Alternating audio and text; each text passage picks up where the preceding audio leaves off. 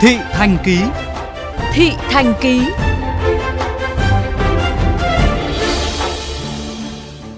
Quý vị thân mến, trong bối cảnh dịch COVID-19 diễn biến phức tạp, bệnh viện là nơi có nguy cơ lây nhiễm rất cao, kể cả người kinh doanh các dịch vụ tự phát quanh cổng viện.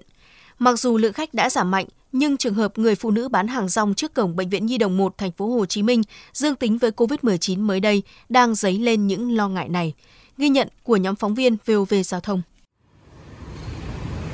Từ tờ mờ sáng, hàng nước của bà Phạm Thị Yên đã mở cửa bán cho khách mua về. Nằm đối diện cổng viện Việt Đức, hàng ngàn người qua lại mỗi ngày. Thế nhưng trong mùa dịch này, thu nhập của bà cũng bị giảm đi 8-9 phần.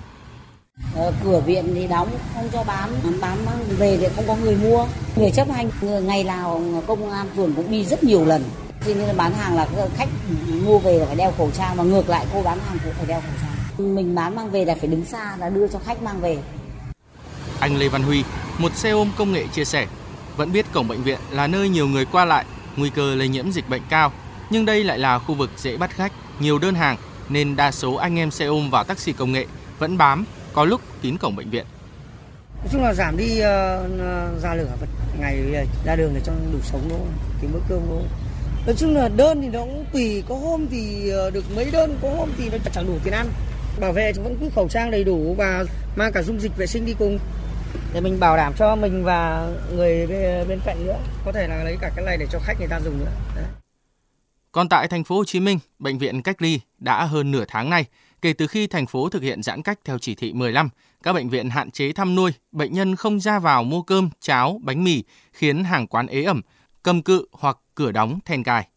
Chị Trần Thị Hạnh, bán hàng tại khu vực bệnh viện Đại học Y Dược thành phố Hồ Chí Minh chia sẻ.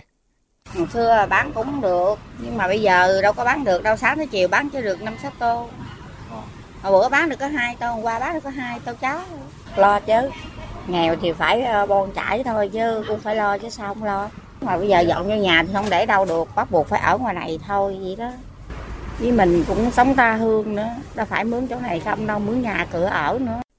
còn đường Lý Thái Tổ, Sư Vạn Hạnh, mặt tiền của bệnh viện Nhi Đồng 1 chỉ còn lác đác hàng quán. Mặc dù thành phố đã có khuyến cáo không nên mua bán tại các khu vực đông người, điểm kinh doanh tự phát nhằm tránh nguy cơ lây nhiễm, nhưng vì mưu sinh, người dân buộc phải mở hàng.